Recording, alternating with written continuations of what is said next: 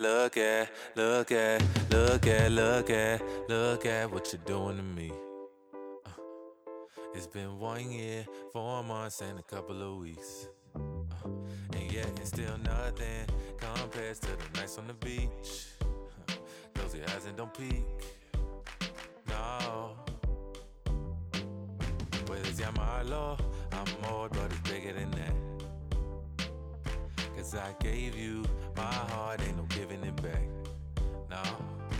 How much more is left to go? Well, I guess we'll never know. But I keep following you to the pot to go. Hey, hey, hey,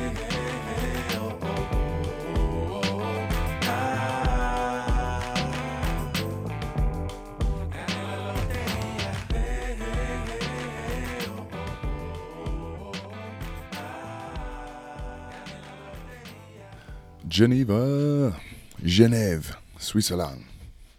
We made it over to Switzerland. Definitely worth the trip. If you make it to Europe, it's expensive, but it's beautiful. Worth every penny. Switzerland. Switzerland is probably the way Kevin Hart's bank account is set up the way it is with the checking and the savings and the three business days. You know what I'm saying? There's a few things you got to know about Switzerland. First things first, the travel shuttle situation. The easiest thing to do once you land in Geneva is just to grab the red line from the airport to Geneva Cornevingere. It's just one stop away from the airport, so the Uber's not even worth it if you're staying in the city center like we did. Otherwise, the Uber should be a quick and painless way to get from the airport to the city wherever you've booked your stay. If you're heading to the mountains, though, we recommend mountain drop offs for their door to door shuttle service. There'll be a link in the show notes. Now, Geneva has hella attractions. You'll see this as soon as you start booking your trip. First of which is in Geneva itself. The United Nations campus has a handful of free and paid indoor outdoor experiences that you should definitely take advantage of during your visit. Depending on the day or time of year, you'll get access to the museums and experiences like the Red Cross and the Ariana Museum. Either way, iconic views of the UN Alley of Flags and Broken Chair are always available.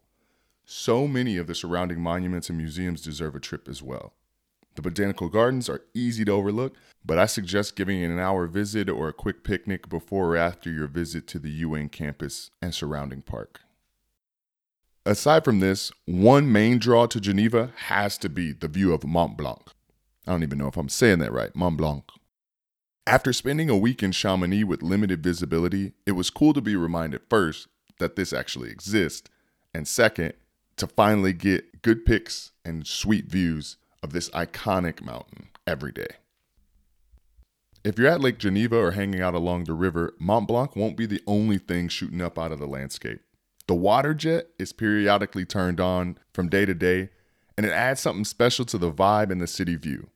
Oddly enough, it started off as like a functional solution for water pressure that visitors love so much that the city invested in making this a formal attraction for people to enjoy for years to come.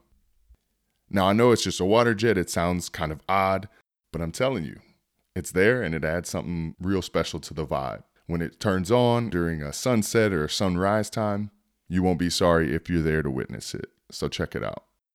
Now, there is just so much that Geneva is famous for and so much that it has to offer within its limits. And I'll talk about some of those things later in our experiences episode. But aside from this set of attractions, one thing that you should know is that Geneva is a hub for Chamonix, which another episode has already been produced and uploaded for that on our channel. So please go ahead and check out that podcast episode all about Chamonix and skiing there. Aside from that, though, Lausanne or Luçon, again, not sure how to say that. My French is struggling. I'm recognizing my growth areas while I'm here traveling throughout Europe. But Lausanne has the Olympic Museum. Now, I know the Olympics have all these different layers to them as far as potential for controversy as well as potential for peace, uh, but it's something that we couldn't avoid visiting.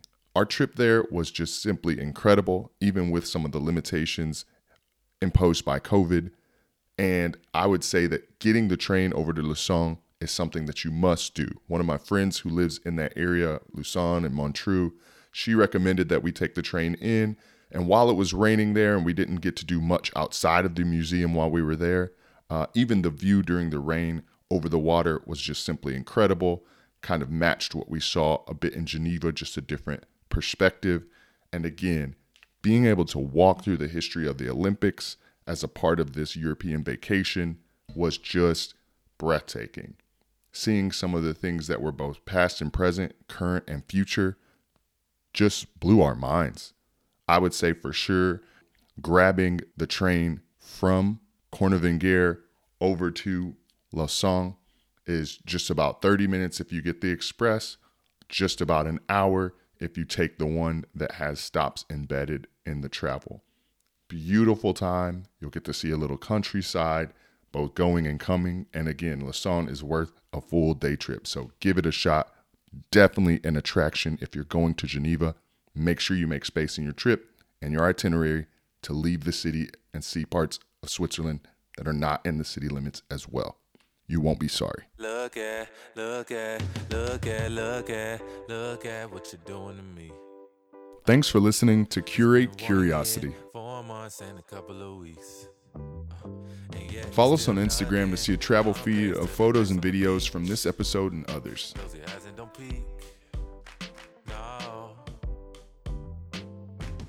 To hear more details from our sexy guide to Geneva throughout the week, subscribe wherever you listen to podcasts. Hopefully, this episode or another will help you choose your next travel destination. Well, I guess we'll never know, but I keep following you to the pot of gold. Hey, hey, hey, oh, oh.